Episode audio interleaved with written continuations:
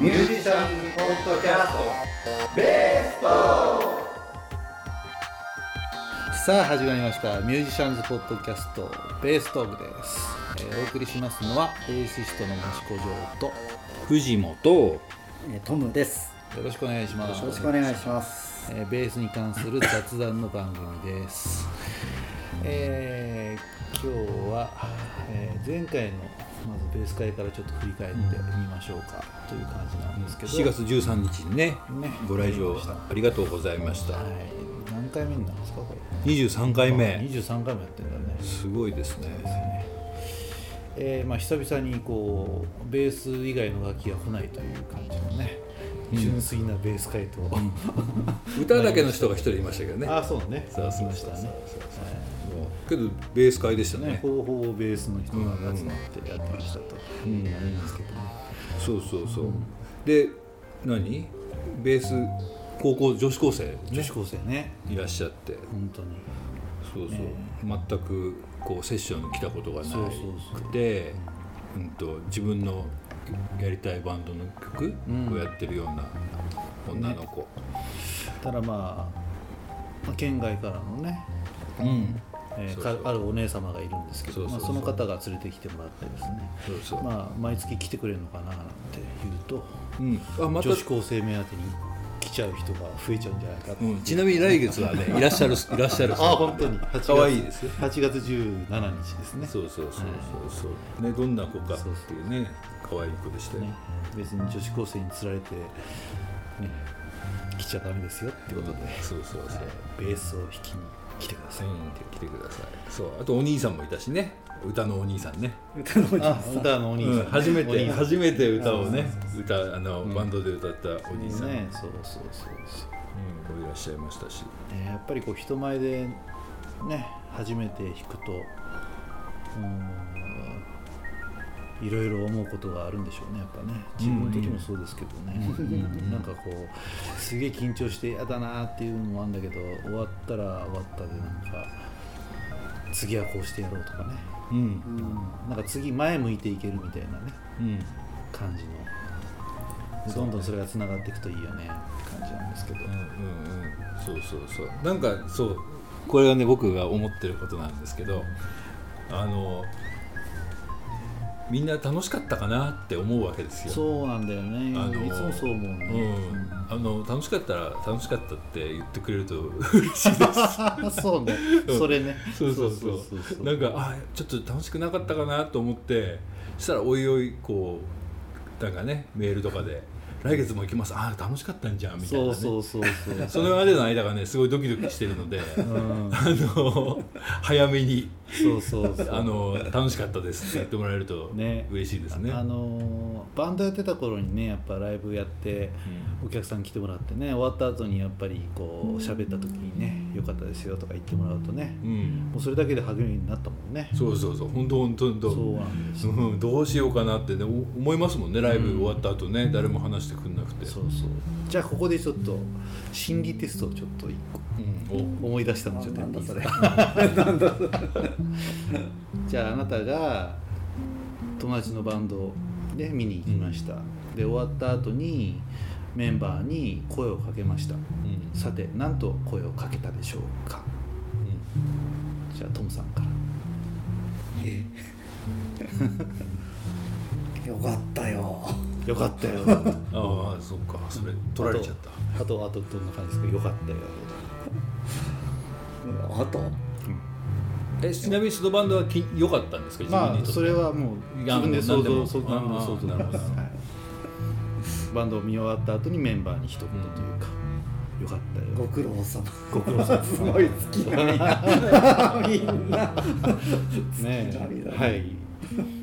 じゃあどうぞああ盛り上がってたよって。盛り上がってたよ。うん。そうそう。うん。周りもね。ねよかったよ。ってそうなんだ、うん。まあそんな感じかな、あとはね次会ったらまた連絡してねっていう。そうそうもう多分俺これ最初に聞いた時に答えた言葉が多分「お疲れ様っていう感じだったんですけど、ねこれ答えはですね答えあるあるんですか答えが？そうそうそう。これはですね言っていいのかな。まあいいか 18金の話あまあそんな感じですね、えーまあね。恋人とまあ人よをね過ごした後にですねかける言葉ということらしいです。じゃあ大変じゃない？俺みんな盛り上がってたよ。多分さた。くさんいたんだね。お疲れ様。ねたくさんいたんだよ。お疲れさお疲れ様だもんね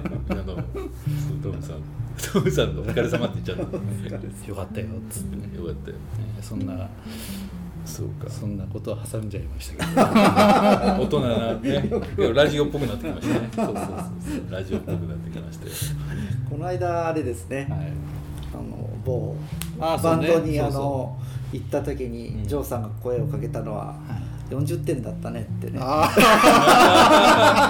あ すごいね。すごいサソリトーク。すごいすごい。まあそれはまああるドラマーに声かけたんですけど。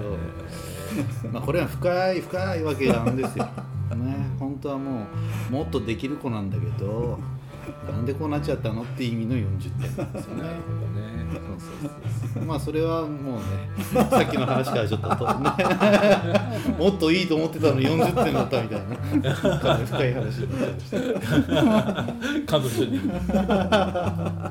余計なこと言っちゃった。うん墓穴を掘って墓穴を掘っちゃった。まあでもえね、全然ちょっと話がどんどん飛んじゃいますけど、ジョー先生はあのね、むそのうん。某楽器店のはい。生徒さんたちからはうん。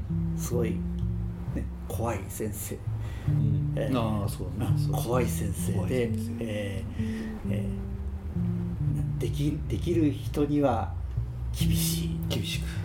できない人には優しく。ま あね。で厳しいこと言われたらあできるんだなと思われてるんだな。いやでもこれなるほどね。はまあいろんな意味があるんですよ。あのうん。大きなのはまずですねあの人はですね実話に弱いんですよ、じね実は例えばその不良みたいな子がいてね突っ張ってる子がいてね「あの顔悪いわね」なんて言われてて。そしたらある日こう横断歩道でおばあさんの手を引っ張ってたよなんつって「ああ実は優しい子なのかしら」っていう話あるじゃないですか。そうすると急にこうその子の評判が上がるわけですよ、ね、だ普段僕もちょっと厳しいこと言っといてたまに優しいこと言うと「あ実は優しいんだ」みたいな。ジューさんまだ実話が聞こえて聞こえてこないんですけど 周りから なんてね。まあ、そんなのを目指してるのと、まあ、あとはその結構まあ僕の経験だとやっぱりねジャムセッションとか行って、うん、最初はやっぱりお客さんなので「よかったよ」しか言われないんですよ「また来てね」みたいな。いいお客さんじゃないですか結局ねこっちがジャムセッション行けばね。でそのうちにこう何回も何回も行っていてな向こうがちょっと認めてくれたみたいなタイミング。で結構そこでダメ出しくれるんですよ。ねおうん。なるほどね。あ真面目にやってんだなみたいなのが見えてくるとそんなんじゃダメだぞみたいなことをビシッと言われるわけですよそこでやっとあなんかアドバイスもらえたみたいなのもあるし結構その一言が今まで良かれと思ってやってたことがこう180度違うみたいなね。うん。えー、今までやってきたのは全然違うんじゃんみたいな発見だったりとかもするし。だからね厳しい意見っていうのはすごくありがたいことでね、うんでなかなかでもねあ。の言いづらいですよね まあそう言いづらいですよ。だから人なかなか。人によってなんですよ本当。あのもう人見てっていうのは本当はねやっちゃいけないのかもしれないですけどでも気心知れてくればね、うん。やっぱりこの子はこういう性格だしとかいろいろ付き合い長くなると分かるじゃないですか、えうん。で40点だよって言った子もね付き合い長いから、ねまあいきなりそれ言っちゃうとね。初対面で言っちゃうとね。んだあの人みたいになっちゃうけどちゃんとちゃんとねちゃんとフォローするとあの今日ね僕そのこの収録する前に「ジョーさんこの前のねライブどうでした?」って言ったら「ああよかったよ」っていう中でちゃんと一番でしたよ。ででいろいろ良かった話を聞いてその最後の方にこう良かったからこそ、こういうねことも言ってしまったんだっていう話をちゃんと僕は伺いましたからね。そうそう。これはねあのテレビとかの編集マジックと一緒です。よそうだよね。そう40点っていうこうショッキングなとこだけ切り取ると。あの先生はこう人のライブ行ってねそうそう40点そうそうそう。違う。ちゃんと全部聞くとちゃんとあジョーさんいい人なんだなってことはね。そりゃ考えてますよ。そうそうそうそう。そう一応ね。ね一応、まあ これ聞いてる人びっくりしたもんね。だからもうものすごく期待しないで行ったんですよ。もうそれ言わなきゃよかった。それを言わなきゃよかったんじゃないかとあの期待しないっていうのはどういうことかっていうと、まあ、どれぐらい本気でやってるのかなみたいなの見えなかったので、あのまあ、当たり障りのない演奏をしてね例えば発表会みたいなノリで演奏してるのかなみたいな感じで行ったら実は結構オリジナルをちゃんとやっていてなんかこうすごい向上心がある感じに見えたのでそこですごく嬉しくなっちゃって。でそういう目線で見るといろいろ不満が出てくるわけですよ。うんあここもう少しこうすればいいんじゃねえのとかすげえ口出したいみたいな感じの感情が高ぶって、うん、今のあなたは40点。ですよとキラーキラーワードが出ちゃったわけですね。40点ってのは微妙、こういいところですよね。いやいいとこですよ。落第じゃないしみたいな。60点じゃないんだ。そいう。なだからまだ1学期の最初のテストだからね期末で頑張れば。ねまだ持ち直せるよな。んか結みたいな。構あのねあの彼らうんとその後も私もちょっとやり取りをしたんですけれど、あのなんか店長さんからもいろいろ言われて、メンバーへこんでますっていうでも、へー。でも すごくあの、ね良かったっていうだからさっきの話ですよ。だから見込みのない人にはね言わないそう。そうそうそう思いますね。本当本当。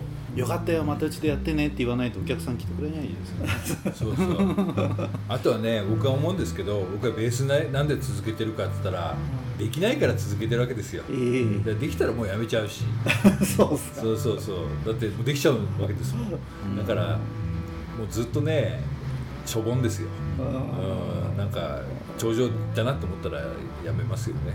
うん。だからずっと怒られっぱなしですよ。ね。終わりがないからね、うん。難しいよね。そうそう。で怒られた方がいいんですよね。そうだよね。あの自分が伸びる伸びることができるわけだから。だからね嬉しいことなんですよ。なんかショックをショックはショックなんですけどね、もういかにこう次次の日忘れてるか。そうそうそう。立ち直れるかリカバーするかがねねあの本当に。ねミソなんじゃないかななんて偉そうなこと言ってみたりして。だから基本的にはほとんどねやっぱり僕の周りも褒めても育ててくれる人多いんだけどそういう人こそねたまにたまにダメ出しするんですよ。ううん。んうわーってなるじゃないですか、うん。そうすると。ね。余計に響くんだよね。そうそうそうそう。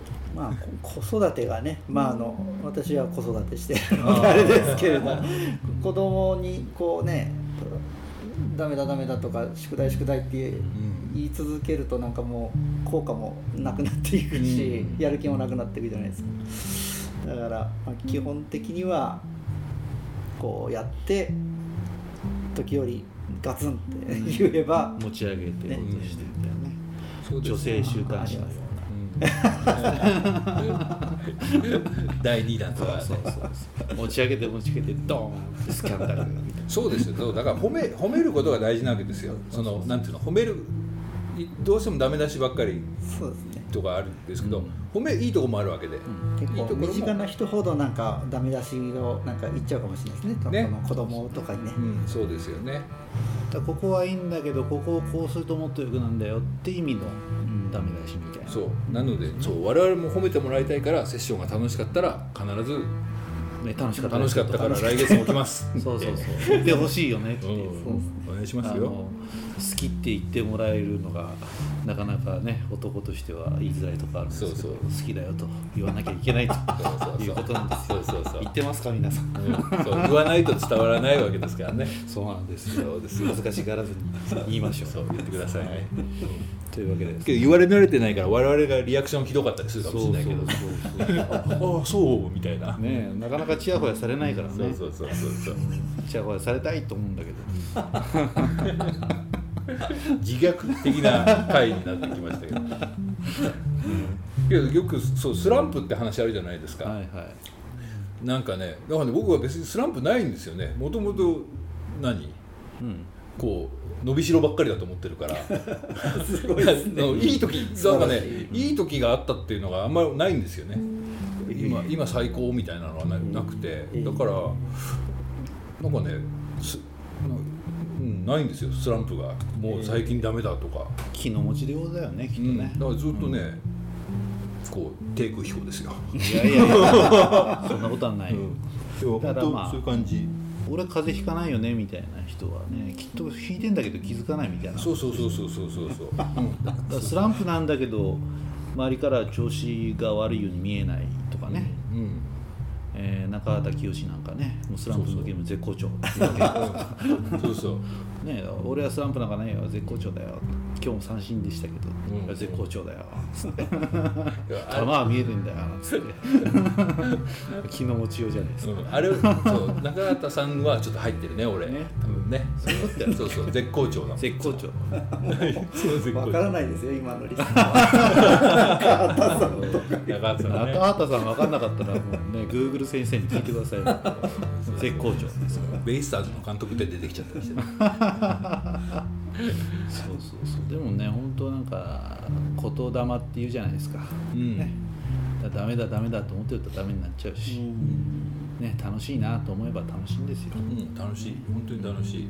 うん。なるべく楽しくなるためにはってことで最初はやっぱり褒めて褒めて伸ばしてってもう何回も来てる人なんかはん。だんだんねあなたこのレベルから次のレベルに行くためにはこうした方がいいよっていうダメ出しをうんね。あげれるといいのかな。っていう感じなんですよね。そうそう。あそうだね。僕も言ってなかったね。セッション楽しいですよ。ベース会。あのみんなねみんなに言って言ってばっかり言ってね、こっちが言ってないんじゃあれですから。みんな来ていただけて本当に嬉しいしね。楽しいし、ねどうしたらみんながこう楽しんでくれるのかなっていうのはすごくいつもねうん。本当悩みどころというか大丈夫かなっていうことばっかりですけどね。だから具体的にどうしていこうかなっていうのは、まあ、今はこんな感じに落ち着いてきてますけどもうね、まあ、さっきもちょっと宮沢さんから。トムさんから、トムさんから ちょいちょい言います言われましたけどね。まあそもそもジャムセッションのやり方っていうのがね最初は分からない人が多いんうん。ででなかなか聞くのも、ね、何を聞いたらいいのかすらもちょっとよく分からないっていうことで、課題曲を用いたらどうかとか、まあ、いろんなことがちょっと浮上してきてるんですけどちょっとその辺のことをね掘り下げていきましょうかと思うんですけど、でそうなんですよまあそもそもベース会なんであの、まあ、基本ベーシストがたくさん来るよと。でギターとかドラムの人とか歌の人が来てもらっても楽しめるように、えー一応ジャムセッションもできますよと。いう形にはなってます、でまあできる人はねもう最初から慣れてる人はジャムセッションしちゃいましょうってなっちゃえばね、うん、私この曲やりますっつってその場は収まるわけじゃないですか、でそういう姿を見てもらって何もできない人が私は何もできないんですけどってきた場合でもねうん。うんもうそうそこはもう藤本さんがねうん。じゃあここここ押さえてはい何個弾いてここ押さえて何個弾いてっつってやればもうね2つぐらい押さえられれば曲できちゃうと、うんできちゃうできちゃう。ねいうことを結構やってます、うんやってます本当に。うんそれ。もう何にも私は初めてでノープランでジャムセッションっていうのは何か分かんないしいきなりステージ上げられても何もできませんって人でも音が2箇所1箇所でも押さえて音が出せる人はセッションできますよと。うん。そうそうそう。で具体的なところだとビートルズのうん「ゲットバック」ですか、うんうん。あれなんかはやりましたね。そうそうそう。3つ。元のキーは A なんだよね。あ A だ。A と D なんだけど。あまあ G でやって G, た G と C か。う G と C が弾ければいいよって感じでやってるんだよね、ん。あそうだ。2個だあれね。そうですそうだからです G をどんどんどんとまあ2小節弾いたら3小節目で C に行って4小節目で G ですよっていうのだけずーっと繰り返せば頭からサビから全部いけるんだからな。るうんそうそうそうそう。でそこでまあメロディー弾ける人がメロディー弾いうん。てでベースはそこだけ守ってやればもうん。う曲ができちゃうと。そうそうそう。だからまあジャムセッションっていうとね急にこうジャズとか弾いてねアドリブ弾けなきゃいけないみたいな世界もあったりするんだけど、もう本当に弾けない人はもうこことここだけ押さえてこういう形でずっとやってねうん。ってやれば曲になっちゃうネタもいろいろあるよね、あるあるあるっていうん。本当に本当に。うん。だからまあ自分が何やりたいかっていうのがなかなかね言ってくれればやりたいことをじゃあ一緒にやっていきましょうでもいいしやりたいことが分かんないとかどうやっていいか分かんないってのも言ってくれればね、うんどの程度できるんですかとかじゃあこうやって押さえてこうやって弾いてみましょうかっていうネタがたくさんあるのでどんどんうん実は言ってほしいなってとこですよね。そうそう。ね本当はこっち側からね声をかけてどうですかっていうふうにこう意見をね、ん。みんなからすこう吸い上げることができれば可能なんですけれども、ね、なんかこうね人が増えてきてなんかわちゃわちゃしちゃってね。そうそうそう人回すことで精一杯でなかなか。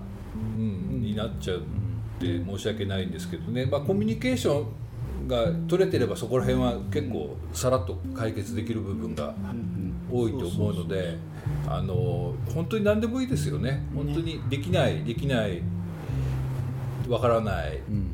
を言ってもらえればじゃあこれを、ね、こうしたらいいんじゃないかっていうふうに僕らなりにアドバイスというかね意見を言うことができるかもしれないし。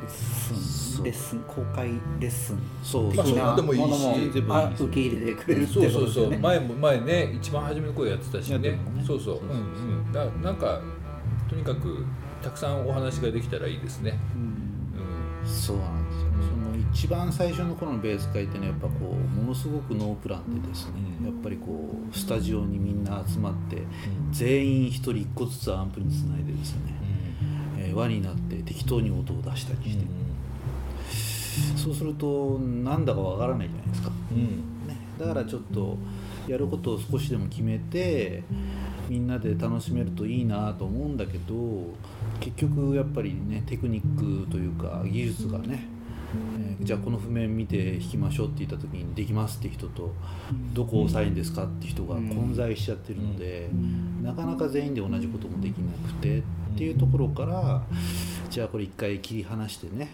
お客さんと演者ってことで、えーみんなの前で何か一人ずつピックアップして何かできることをやっていこうっていう形にしていったわけですよね。なかなかねああいうリムジリムジさんみたいにね、ああいう演奏する場所で実際できるっていうのはやっぱりね、なかなかできる場ではないのでそうそうそう。あのねぜひ体験してもらいたいですよね。だからみんな全員でね音出して、うん、なんとなく音出して楽しいってレベルもあるんだけど、一応こうお客さん見てる人の前で何かをやるっていう状態って結構大事で、うんうんじゃあその場でなんかお客さんが聴いてる中でちゃんと音楽を作ろうって思った時はやっぱりちょっと考えないとできないじゃない。うん、そうそうそう。でそれが、うん、技術のある人はなんかいろんなアイデアでやればいいし、うん。ね、技術のない人でもうん。2個押さえれればうん。音楽になるよってところか。らだんだんねうんじゃあ次何やろうか。なって考えてもらいたいしうんでその場にいた人がさっきやってた人の曲ってあれ何だったんですか。とか、うんね、どんどん聴いてもらってね、えーどんな CD 聴いたらいいですか。とか。ね、うんえー次どんな曲やったらいいですかとかね聞いてくれればどんどんね、うん。答えたいし。そうそう。あたとはねだまあね。みんな同士でやってもいいし、うんだからそれをまあ一応課題曲っつってね、えーこの曲やりますみたいな。次回この曲やるから練習してきんでねっていう感じでは実はないんだよね。っていうそれはもう課題曲は一人一人なんか自分で決めたやつをやってくれるといいのかな結局課題曲ってやっちゃうと、まあ、それがハマる人はハマればいいけど、ん。ね、興味ない人は興味ないわけなんで、うんね、ジャズ寄りに行きたい人なのかロック寄りに行きたい人なのか、ね、アドリブやりたいのかベースライン弾きたいのか、うん。ね、いろいろいるじゃないですか。そうそうそう。だからそういう人をなるべくこう何が来てもいいような感じにしたいなと、うん。思いますね。ね。そう。だからもうお互い探り探りなんで。うんどんどんあれですね。もう自分がやりたいことをどんどん、そうなんですよ、うん。うん。何でも何でもやるよ。うん。いや私こんな状態なんですけど何かできますかっていう状態をお互いにこう探ってじゃあこんなことやったらどうですかってやってみてっていう。で楽しかったらまた来てくださいねみたいな感じでやれたらいいかなと。で楽ねなんかやりたい曲があるって言って持ってきてこれメロディー弾いてくれって言ってあんまり難しかったら弾けませんってちゃんと僕も言うから。そうだね これはいきなりは無理ですって。そうそうそう。でまあうちらも結局ジャムセッションをやってるわけなんですけどうちのジャムセッションだけじゃなくて例えば他のジャムセッションにも行きたいよって言った時にそのやっぱりジャムセッションの作法というかねどういうことを知ってれば他のジャムセッションにも行けるかなみたいなこととかもあるじゃないですか。うんうんまあ本当よくみんなよくやる曲とかね。そうそうあで例えば自分でやりたい曲を譜面を作ってそのホストメンバーに渡す時にどういう譜面を作って持ってったらいいんですかとかっていうのも結構あるんですよね実そは、うそうそうそう。うん。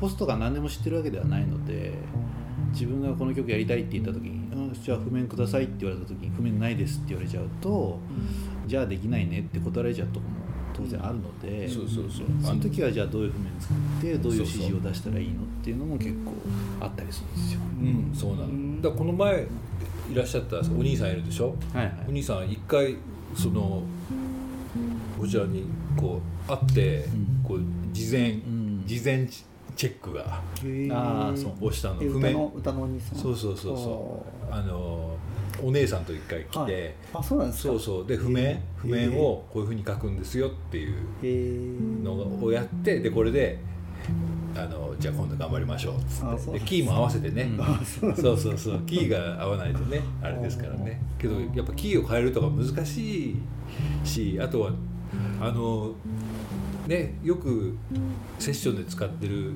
ような譜面あと我々が仕事で使うような譜面ってなんてことないんですけど見やすいんですよね。そう。ねそのそこのねそれってなかなか難しいんですよ。そう。だからうん。結構ねセッション行ったことない人ってじゃあ何の曲やりますかって言った時にバンドスコアボーンってくれる人とかね。たまにいるんですよ。そうそう、う。ん。何十何十枚とかね。やつをね。えーこれだって演奏中にめくれないよね？みたいな。ところからまず説明して、ね、そうそうそう。えこれを抜き出してコードだけにするんですよとか、うん。いろんなことがあるわけですよ、うんうん。ね。うん、でそうそんとんと。で僕のね実体験はそれを書ける書けるようになってるかまあ今の感じに来たのは何かって言ったらやっぱりたくさん書いて怒られる怒られるっていうか見にくいなとかってちらっと言われるわけですよ。分かんないな。あとはね単純にみんなが同じところで間違えたりする。とそれはねそこが見にくいわけですよ。っていうのを繰り返して改良してやってやっぱ行き着いたっていうところがあるのでやっぱりね何事も数ですよね。うん。あのうんうん、だからねあので逆を言うと数をやんなきゃダメなのかって言って、まあ、数をやってやれない忙しくてやれないとするじゃないですか、そしたら、まあ、数やれてないんだからしょうがないなっつって あのあの入って渡しちゃえばいいんですよ。あのね。そうそうそう、うんいますよ結構。あの A メロしか書いてなくてこれサビは？みたいな。やってみるとサビ書いてなくてさあれ？でもなんかあサビこんな感じだったかなってなんとなくできちゃったんだけど、うん。これサビ書いてないんであそうだったですかなんて。いる？いいんだよね、そうそうそう。できちゃえばなんとかなるし、うん。ね、それが不備があった時はこうだったよって、うん。ね、言ってあげれる人も言ってあげればいいし、うん。そうそうそうそうそうそうどっちかっていうとじゃあ何？ジャムセッションで譜面自分で書いてみんなにやってもらうっていう感じが多かった。うんうん。だね、そうそうそう。そうあまああと普通の仕事とかもね、うん。てか仕事の方かな、そうね。うん、あのライブで譜面を作んなきゃいけないっていうのがあってそれで、うん、だいぶ怒られましたね。うん。うん。俺どっちかっていうとまあ自分かな、だから人に見てもらうっていうよりかはもう自分で見やすい譜面を作るにはどうしたらいいかみたいな、うん最初の頃はやっぱりくさんバンドやってたとか、うん。ね、発表会でたくさん伴奏しなきゃいけないとかっていう時にやっぱりね譜面を作んなきゃいけないじゃないですか、でその時にだからこのバンドスコア丸写しにしちゃうとものすごい労力なので、どうやって書いたら楽になるか。でその曲の雰囲気を崩さない程度の譜面が作れるかみたいな。完コピしないけどこれだけは決めはここは守るよとか,、そういうのを曲の進行を守って雰囲気を出せて決まり事ができてっていう譜面をいかに作るかみたいな作業をまあ結局数打ち数打てば自分が間違えちゃうってことはやっぱ自分でも見失っちゃうってことだから、ここで赤で丸つけたりとかね。結局そうするといわゆる正しい譜面の書き方になるんだよね、その結構今大人の人でもいるけど独自の譜面でやってる人、団体とかいるじゃない、うん。結構。なんか小説どれぐらいなのみたいなのも分かんなくて、一応コードは振ってあるんだけど小説が分かんないんですよ、うん小説の線がなくて、あの歌詞の上に書そうそうそう。歌詞の上に書いてあるとかね、まあ、歌詞があればまだいいけどコードだけバラバラになってるすごいですね。うん。だから1段目は6個あって2段目は7個あってとか。よくわかんない。どこで2小節分なんだろうとかわかんない。でも曲を聴いてればうん。あここでコードチェンジした時に次のコードに行くよっていうね。小説はわかんないけどコードが書いてあるみたいな譜面をついてる人は結局それってワンクッションいるわけだよね。うん。曲をまず知ってる前提があってじゃあそれに対してヒントが書いてあるみたいな譜面なわけです。よそうすると曲を知らなくてパッと見た時には対応できないんですよね。だからジャムセッションでやる場合っていうのはやっぱみんながその曲を知ってるとは限らないのでその場で初見で見た時に対応できる譜面を作んなきゃいけない。ってなるとそのいわゆる正しい譜面の書き方になっていくわけですよねダルセインを使ったりコーラ使ったり1カッコ2カッコ使ったりっつって。だから独自でやる方がよっぽどこうね、うん。頭使うっていうかね自分でルール決めてね2年後見たらこれどういうルールで書いたんだっけって分かんなくてそうそうそうじゃあみんなやってるやり方やればいいじゃんってなるそうそう。けどまあねこんなたくさん言ってますけど大変に聞こえるかもしれないですけどうん。あのうまくいった時はねめちゃくちゃ気持ちいいんですよね、そうなのよね、うん、だからねそこを本当にねそこがあるから言ってる感じですよね、うん。あのやややんなきゃいけないからややった方がいいようじゃなくて、それやったら楽しいんだけどなっていうそうそうそう。いうところが絶対にあるので、騙されたと思って あの続けてというかちょっとチャレンジして、ああこういうこと言ってたのかっていううん。楽しさをね味わってもらえたら。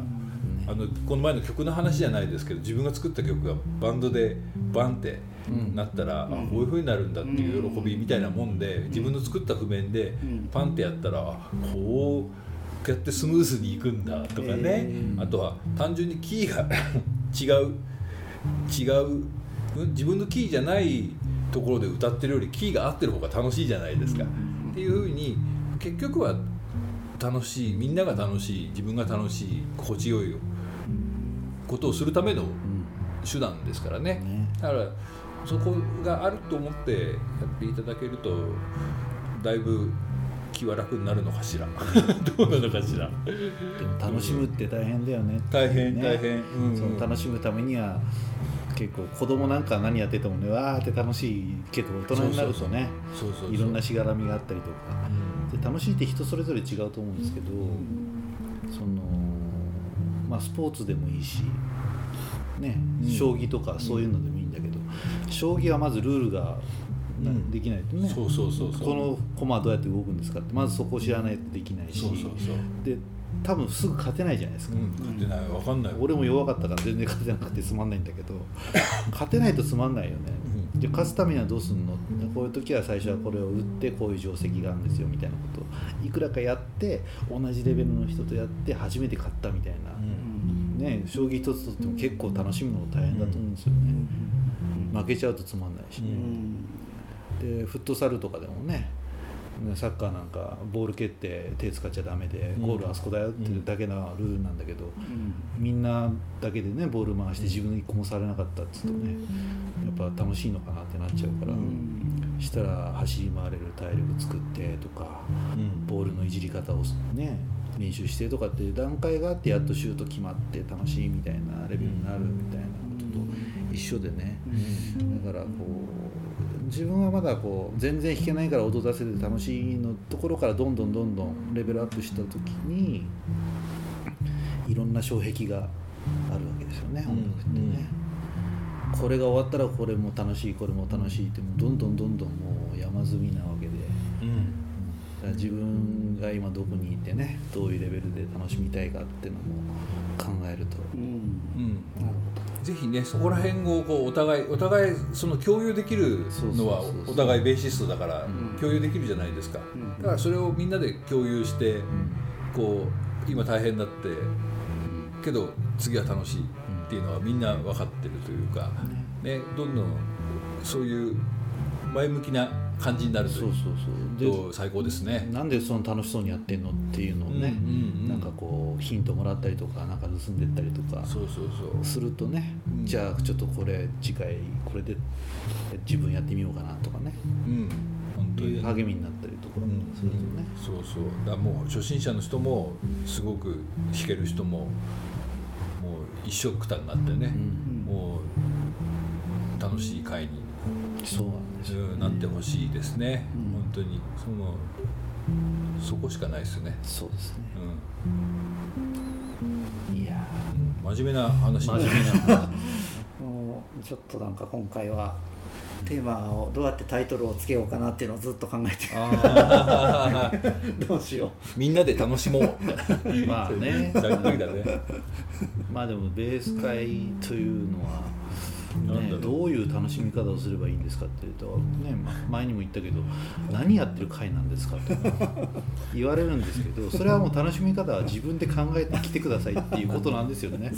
うん、だから突き放した言い方になっちゃうけど結局そのレベルの高いジャジャズのねジャムセッションとかなんての初心者お怠りだみたいなところも結構あって。うそうですね、えーこんな曲も弾けねえのかみたいなともね噂に聞くとあるらしいんですけどそういう回ではうちじゃなくて本当に昨日ベース買ったんですけどって人でも何とかしますっていううんうん。ね勢いで、あとねそれこそそこのうん。その上級者セッションに行ってる人も来れるっていう会に。そう。量もすごい幅広いね。幅広いですね。会に。弦が何本あってもこれ。そうそう今のところ今のところ11本ですからね。そうそうそう、うんそれ以上強いのは来るのか、うん来るのかどうか。ねハープの人来ちゃったりしてねあそれベースじゃないですよねみたいな まあベースじゃなくても大歓迎ですからね。そうそうそう。だからベースじゃない人はたくさん弾けるわけですよね。そうそうそうそうそだから普通のジャムセッションだとねベースがいなければね、うんあベース来た。あなたこの後たくさん弾いてなんてずっと弾きっぱなしの場合あるんだけう、ど、うんね。ギターギターの人一人しかいないとねギターの人一人ずーっとねそうそうずーっと弾いててくださいでドラムの人がいないとジョーさん叩きっぱなしだからね。そうそうそう。この前写真ドドラムばっかりだった。そうそう。ドラム上手くなろうかなみたいなねドラマーもだから一人二人来てくれるとその二人でずっと交代でねやってもらってね。そうそう。この何？ベーストークの3人で写真をね、いやーこれ撮るといいじゃないなんて言ったけどみんなでベース持ってる写真がないのね。ああそうね。そう僕ピアノに座ってたりとかねそうだよね。そうそうそうそう。そう本当よ。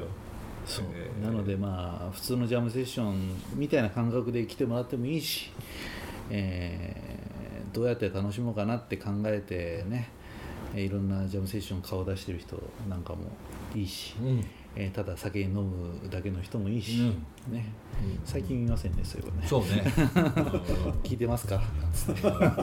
お前知ってますよ、お酒飲んでますか？うん、シェケナベイビー。だねいけなべシェケナベイビー。